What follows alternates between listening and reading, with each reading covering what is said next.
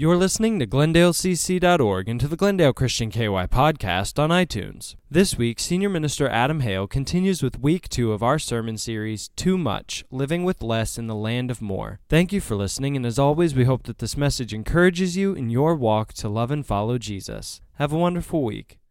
This morning, we are getting uh, into week two of our series, Too Much Living with Less in the Land of More.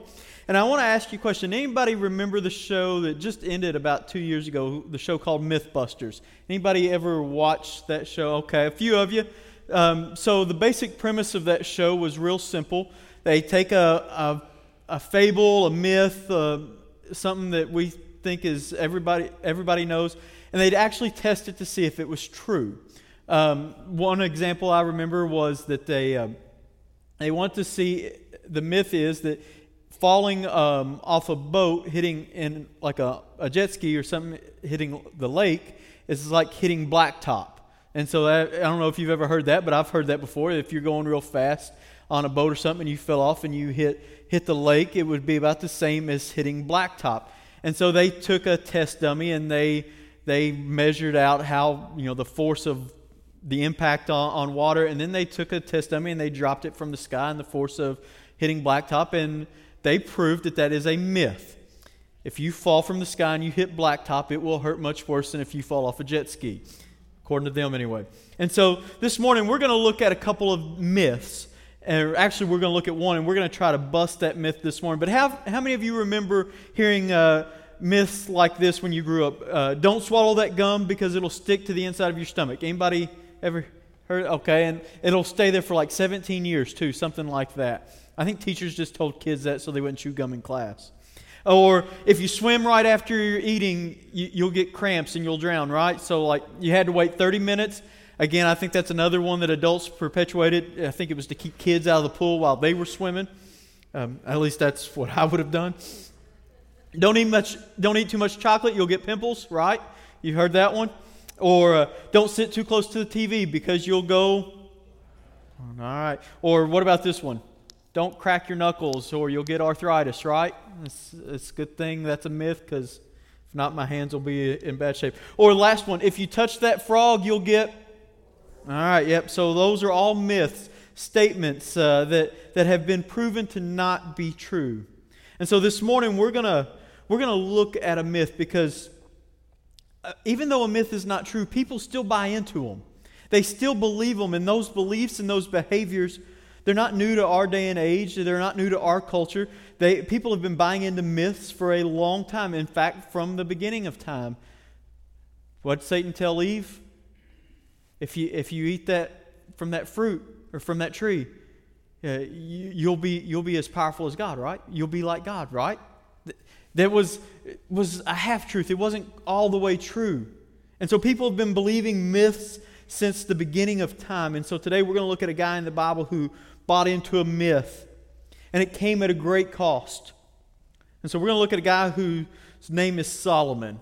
Now, we know him as Solomon, uh, yet we probably should have never known him as Solomon. There's a, a fun little fact in the fine print of the, of the Old Testament, if you read over in uh, 2 Samuel chapter 12, that Solomon, while that was what his parents named him, was not what he was supposed to be called. In fact, let's just read it. 2 Samuel chapter 12, verses 24 and 25 it says, Then David comforted his wife Bathsheba, and he went to her and made love to her. And she gave birth to a son, and they named him Solomon. The Lord loved him, and because the Lord loved him, he sent word through Nathan the prophet to name him Jedediah.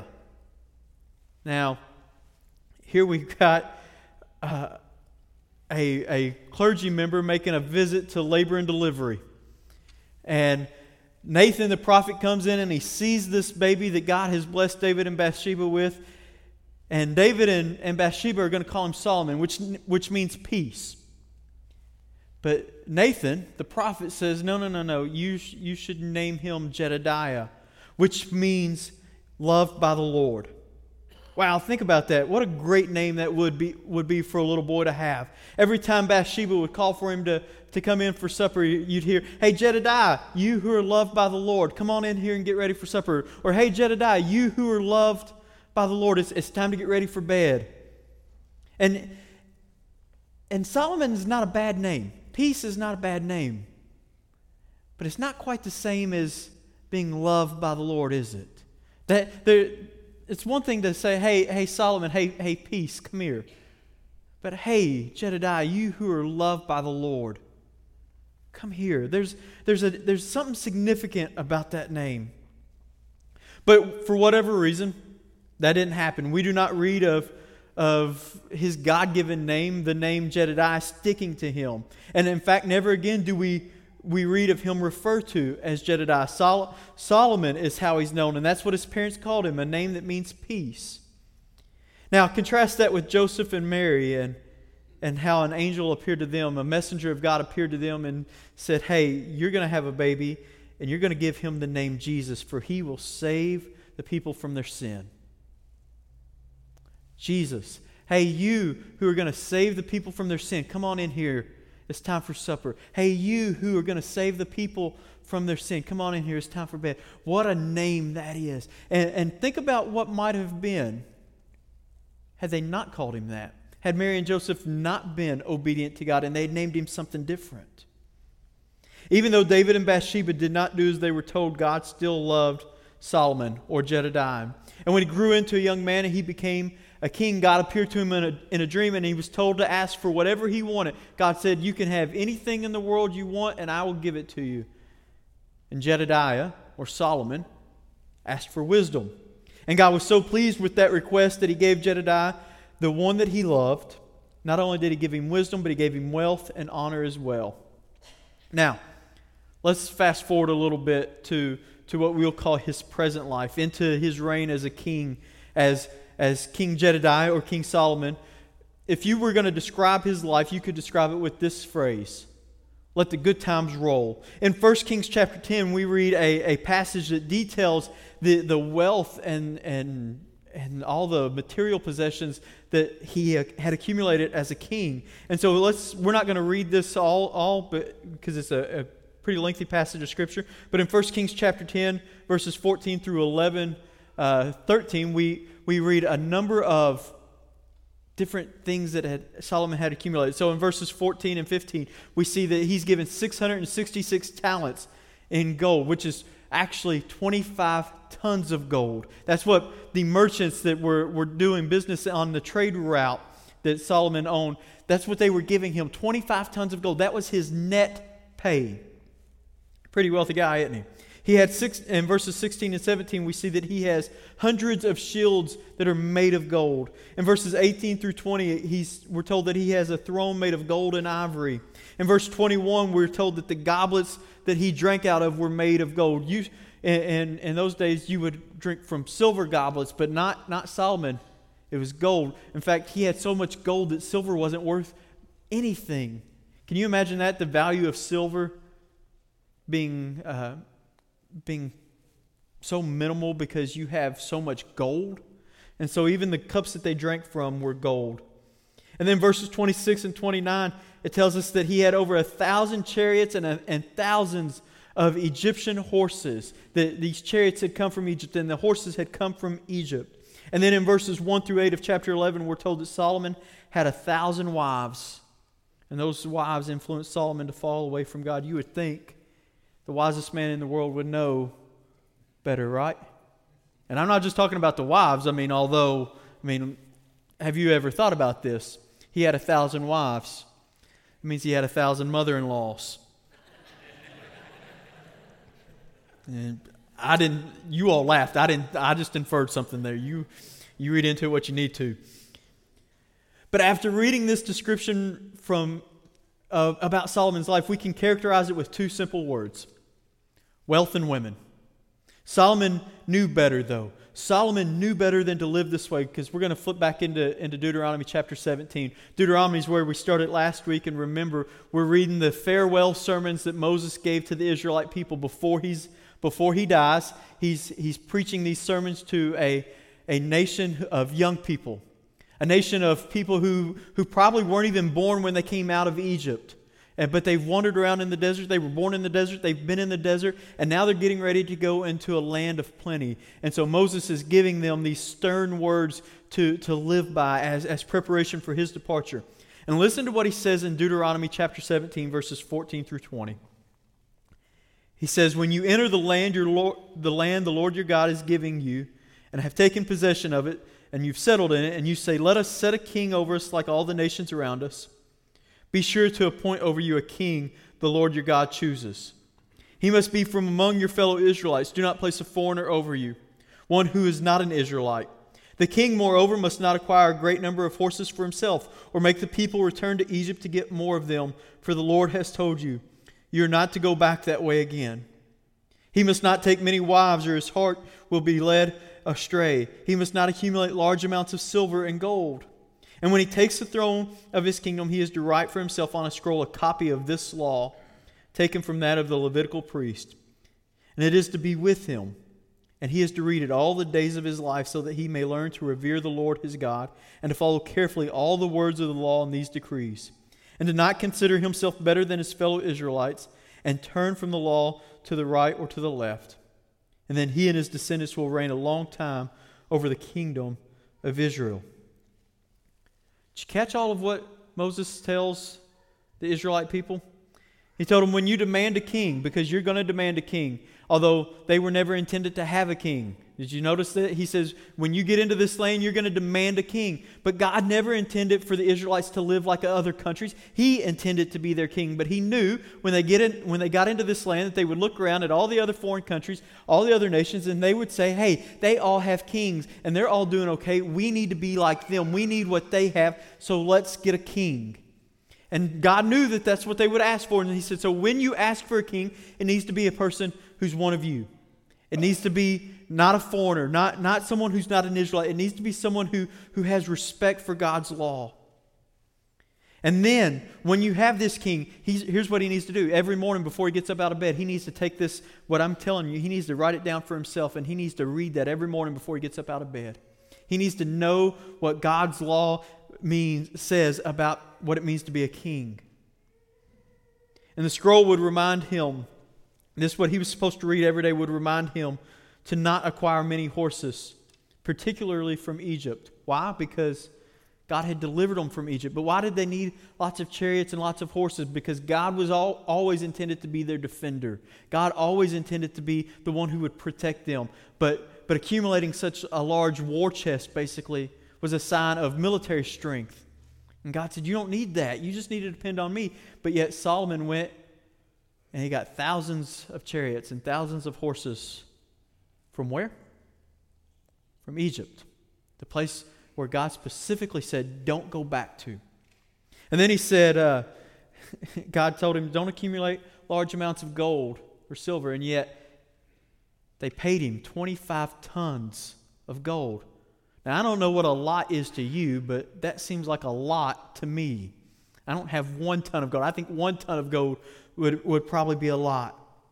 But I don't have, but, but then again, that's me. And then finally, strike three, he's told, don't have lots of wives.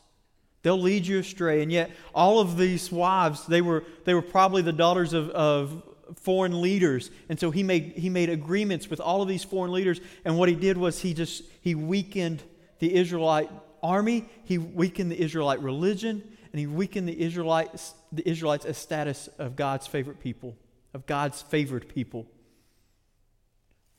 Strike three, right? In baseball, we'd say you're out. Solomon simply chose to rebel against God. He knew what God's word said, and yet he did it anyway. And how many times are we like that? We know exactly what God's word says, and yet we choose to disobey. See, Solomon was not ignorant of God's commands, of God's words, he was disobedient. And, there's, and that's a big difference there. It's one thing to be ignorant of what God has said, it's another thing to flat out reject and disobey what God has said. And that's exactly what we find here in Solomon. He has, he has intentionally disobeyed God. And yet, God kept his promises to Jedediah. But Jedediah or Solomon didn't keep his promises to God, let alone his name. So let's fast forward a few, few years into the future and we get to the book of Ecclesiastes. And Solomon wrote, writes this book of Ecclesiastes about his life in the, in the later years of his life.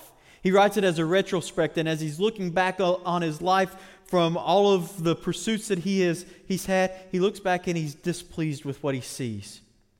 In fact, you could, you could summarize Solomon's life, and he does, with five pursuits. And they stand out in the early pages of the book of Ecclesiastes. In chapter 1, it says he tried wisdom, but it wasn't enough. In chapter 2, he tried wine, but it didn't help. He tried finding fulfillment in his work, but that wasn't enough. He amassed massive wealth, but it was never enough. And then he had a harem of women, and he was still unsatisfied. Notice what Solomon says in chapter 2, verse 10. He says, I denied myself nothing my eyes desired. I refused my heart no pleasure. Notice what he admits here. Notice what Solomon's admitting here. He's saying, Whoever loves money never has enough money. Whoever loves wealth is never satisfied with his income. And then he says, This all is meaningless. He uses that word meaningless over 40 times in this short book of Ecclesiastes. He says, Everything is meaningless. The way that he has lived his life is meaningless. He says, Whoever loves money never has enough of it. And there it is the myth. Right there in that statement, we find the myth. It's the myth of more. Because not only did Solomon identify the myth for us, he exemplified his life for us. He clearly shows us that the myth of more is just that a myth that the more we have, the happier we'll be. And you look around at our culture and our society, and we like that myth. We buy into that myth a lot, that the more we have, the happier we will be. And so we go to, to great lengths to accumulate possessions and shiny trinkets for ourselves, thinking that that's going to make us happy. And yet it costs us something. It cost us more than we'd ever want to pay. For Jack Whittaker, it cost him a great deal. Jack Whittaker was a, a man living in Virginia, and he won $315 million in the Virginia lottery. Now, he was already a millionaire before he won the lottery. He had started a construction company when he was a young man, and he'd been very successful, and so he accumulated great wealth for himself. And now that he'd won the lottery, he had more, more money than he could ever dream of, more than he could ever imagine what to do with. And so he gave a 10% tithe to his church, to which we would say, Thank you very much. He paid a, a number of million of dollars to different charity, charitable organizations and, and different church organizations, to again, which we would say thank you very much. He started a foundation to help the poor in Virginia, which we would say very good. That's something that they probably need. But in the end, his 42 year marriage came to an end.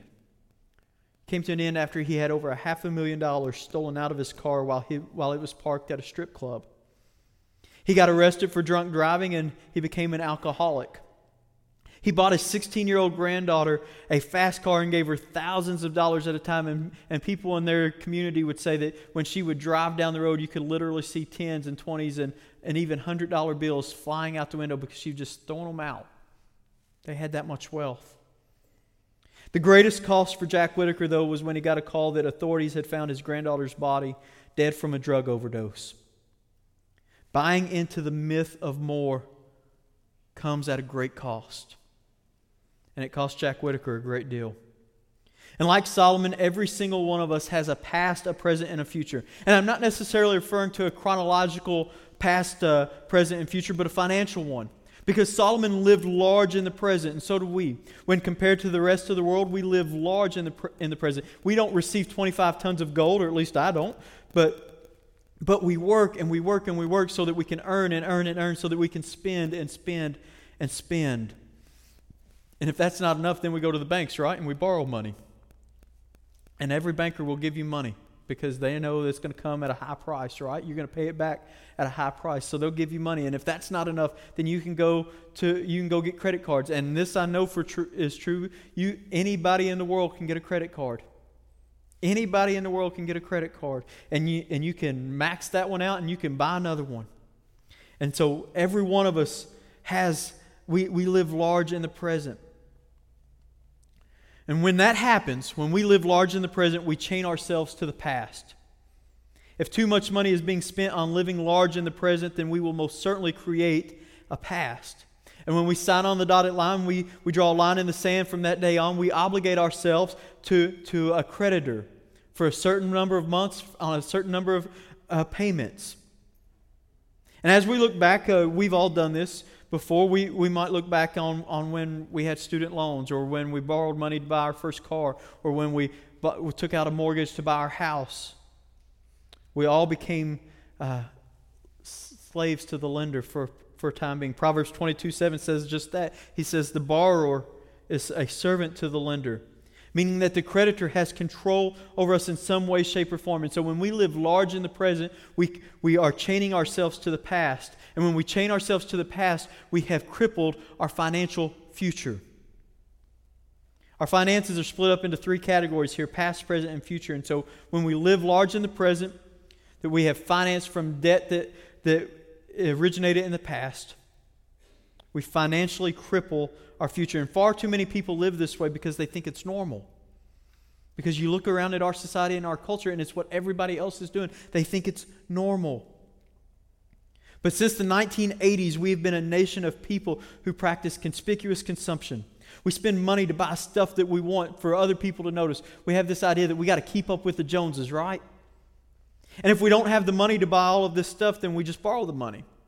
And then we buy things with money that we do not have to buy things that we do not need to impress people that we do not know. Sounds reasonable, doesn't it? For decades, we've tried to live large in the present, and the myth of more has, has entrenched in our culture. We, we have raised our children in an era that has known conspicuous consumption, and, and massive numbers of Americans know little to nothing about money and how to manage it. Young people in America have not learned it because their parents were the ones out, out too busy spending it to teach them how to manage money. And moreover, young people never learned it in school because there were more important things in school to be taught. So, how do we become mythbusters? How do we bust this myth, the myth of more? Well, it's wrapped up in one single word. You want to bust the myth of more? Pay attention to this one word stop. That's it. Stop. Stop wanting. Stop wanting more. There comes a time in our lives when we have to, to put a stop to the getting. And that only happens when we can learn to stop wanting. The Apostle Paul said it this way in uh, Philippians chapter 4, verses 11 through 13, and then verse 19. He says, For I have learned to be content, whatever the circumstances. I know what it is to be in need, and I know what it is to have plenty. I have learned the secret of being content in any and every situation, whether well fed or well or hungry, whether living in plenty or in want. All I can do, I can do all of this through him who gives me strength. And then verse 19 it says, And my God will meet all your needs according to his glorious riches in Christ Jesus. Paul wrote these words from a prison cell. And when he was about 60 years old, and he's at that age where he probably should have been thinking about retirement, right? the thought of sleeping in from, from time to time or, or playing golf uh, on, the weekends or, or getting up early and going down to McDonald's and drinking coffee with all the other retired men, right? That should have been at the forefront of Paul's mind. That should have been this time in his life. And yet we find Paul in prison, chained, hungry in the cold and hot in the winter or hot in the summer. And, and it would appear that Paul has very, very little. And yet he says, I have more than enough. Not only had Paul learned to be content, but he learned the secret to being content. That being that I can do all things through Christ who strengthens me. That verse we take out of context all the time. We throw it around uh, to give us uh, motivation to, to accomplish things that we may never accomplish. But, but this verse is the secret to being content. Paul's talking about contentment here. I can, I can be content because it's Christ who gives me strength. And then he goes on and he says in verse 19, that God will provide all of my needs. And we think about that and we think, well, maybe God hasn't provided all of my needs. To which we would say, well, we need to learn the difference here between what a need is and what a want is.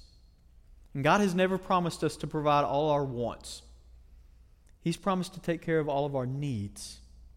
We need food, we need water, It'd probably be nice to have a place to stay, to get in and out of the cold from time to time.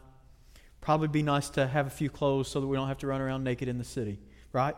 That's what we need. And God has provi- promised to provide what we need. And yet, here, Paul, who's been incarcerated, he's, he's behind bars, but in another sense, he's free. Because he's free from the trappings of all the materialism, the cancer of greed. He's free from all that. He, he has a simple life. Simplicity is freedom. Paul didn't live a life uh, a simple life because he needed to impress people. He didn't live a, a, simple life because he wanted people to, to know who he was. No, Paul lived a simple life because it was the easiest life. It was the life in which he could find the most fulfillment. It was the life in which God worked best through him.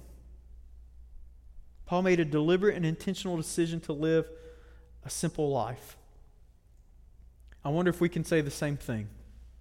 Can we say the same thing that we we live a simple life? No, most of us uh, we can't say that. In fact, we we go back and we we have to do a gut check on what it, what Paul says when he says our needs because we ha, we've created a financial past providing for our wants. Right? We we've got credit card debt that's out the out a bit more than we would ever care to admit because we have we've pursued a life of materialism. On Tuesday, September the 18th, 2015, a British Airway jet it caught fire at the Las Vegas airport. It sent smoke, you know, billowing into the into the skyline of Las Vegas. There were you could see for for several miles the smoke coming, and and pictures of this jet on fire began to make its way around the internet. And it was it was a startling picture. Uh, you know, anytime you see an airplane on fire, it, catches your attention, right? But some onlookers began to notice something else. If we can show that picture. This is a picture of the, of the jet, and you can see the smoke coming out of it and people making their way away from the plane. And some onlookers noticed something about this picture, and I wonder if you notice it. What are the people carrying? They're carrying their carry on baggage. Their airplane has caught on fire and they've been told, you have to get off of this plane because it's going to burn. And they got their carry on baggages. And we think, well, what's the big deal about grabbing your carry on bag? Well, here's the big deal the FAA requires planes to be evacuated within 90 seconds. But as a Chicago air-based uh, based air traffic controller wrote, he said, let's, at, let's say that the average delay time per, per bag is five seconds. Okay, that's you got to reach. You get up out of your seat, you get the overhead in the overhead bin, you get your bag out, and then you make your way down a crowded aisle. He said five seconds, and that's being generous because it's probably going to take longer than that. He said if half of the people on board this plane did that, then their evacuation time would have been delayed over seven minutes. A plane that is supposed to be evacuated in 90 seconds is now delayed over seven minutes because people care more about their stuff than they do their lives. We have, we have sold out this myth of more that so much to the point that we would, we would be willing to burn in an airplane so as long as we got our stuff out. And you know what the even sadder commentary is? Is that these people value, they're, they're so selfish that they, they didn't value the lives of the other people. It's one thing to not value your own life, but can you imagine being the last person in, in the back of the airplane trying to get out of the plane? And now you're trying to get out and you can't because everybody wants to get their carry on bags? We have to stop wanting. The myth of more is busted when we stop wanting. Secondly, we got to stop working. Now, some of you hear that and you say, oh, great, I don't have to go to work tomorrow. That's not what I'm saying. That's not what I'm saying. You got a job, uh, nine to five, you need to go punch that clock tomorrow. But here's, here's what I am saying we got to stop working more hours to earn more money to buy more stuff. Okay? Stop striving. We are driven to keep working and working and working because we need to buy more and more and more.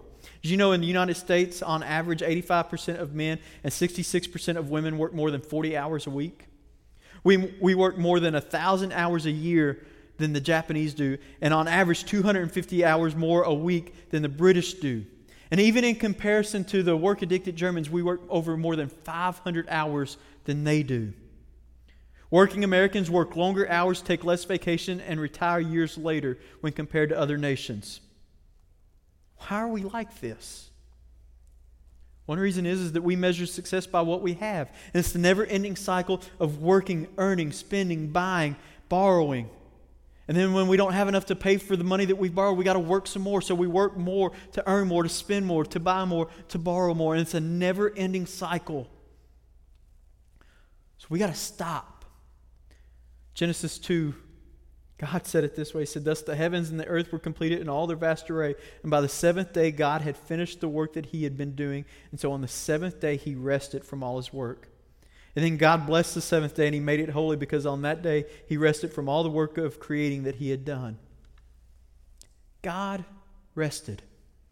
In simplest of terms, He stopped working.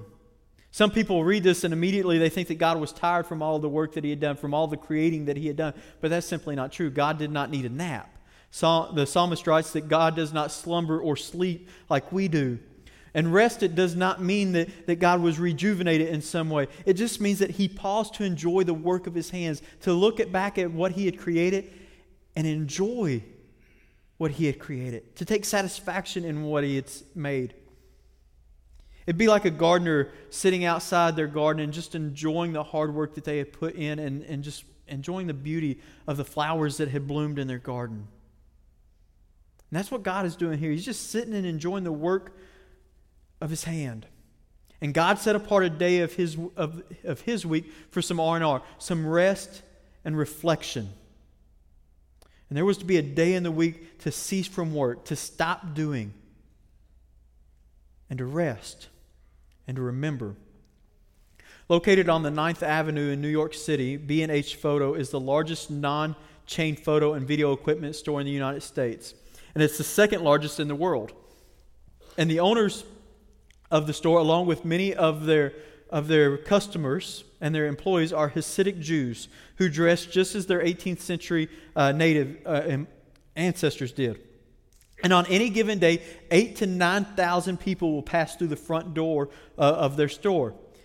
And they own a, a 200,000 square foot warehouse that houses all of their equipment and all of their uh, merchandise in, in nearby Brooklyn. They are a very successful store. And yet, 70% of their, their sales are done online. And you know what they do? B&H won't conduct business on the Sabbath day. Remember, they're Hasidic Jews. And so they close the doors at 1 p.m. on Friday, and they keep them closed all day Saturday, the biggest shopping day of the week. During the Sabbath, customers can peruse B&H website, but you can't even place an online order. You can go to their website, and you cannot place an online order uh, if it's on Saturday. Black Friday, you can forget about it. They're not open. One customer simply asked them, with, How can you afford to shut down on the busiest days of the week and year. And their director simply responded with this We respond to a higher authority. My question is do we? If we want to bust the myth of more, then we must respond to a higher authority whose name is God. And to sit still and look and think about all that God has given to us and all that God has blessed us with. If we stop working and we stop wanting, then I believe that we will start busting the myth that more is never enough. Because it's not. More is never enough. We can, we can accumulate more all we want, and we will always want more. Solomon exemplified this for us. And at the end of our life, do we want to sit back and look in retrospect like Solomon did and have to say it was meaningless? No. No, we don't want to do that. We want to live a life that's, that's, that's fulfilled with joy and contentment so that when we get to the end of our life, we can look back and we can say, yeah, it was worth it. But what's coming is even better. This morning, I just want to simply ask you are you willing to stop so we might bust this myth? The myth of more. Let me pray for us. Father God, we love you. And we are grateful for the, the preservation of the scriptures so that we can look back and we can, we can see the lives of, of people who have stories to tell and they have examples for us to, to see that we can live by and also examples so that we can see what not to how not to live and so father i pray that in in our hearts this morning we would begin to stop wanting that we would look around and we, as we look at our homes and we look at all the stuff that we have, and we would just look at it and simply say that Jesus, you're all that I need. You're more than enough. Father, I pray that this morning that, that we would not have heard that having nice things or having uh, or being wealthy is sinful because, Lord, you have not said that. And so I pray that we've not heard that, but, but that what we have heard is that all of those things will never bring the, the joy and the satisfaction that, that comes in knowing your Son.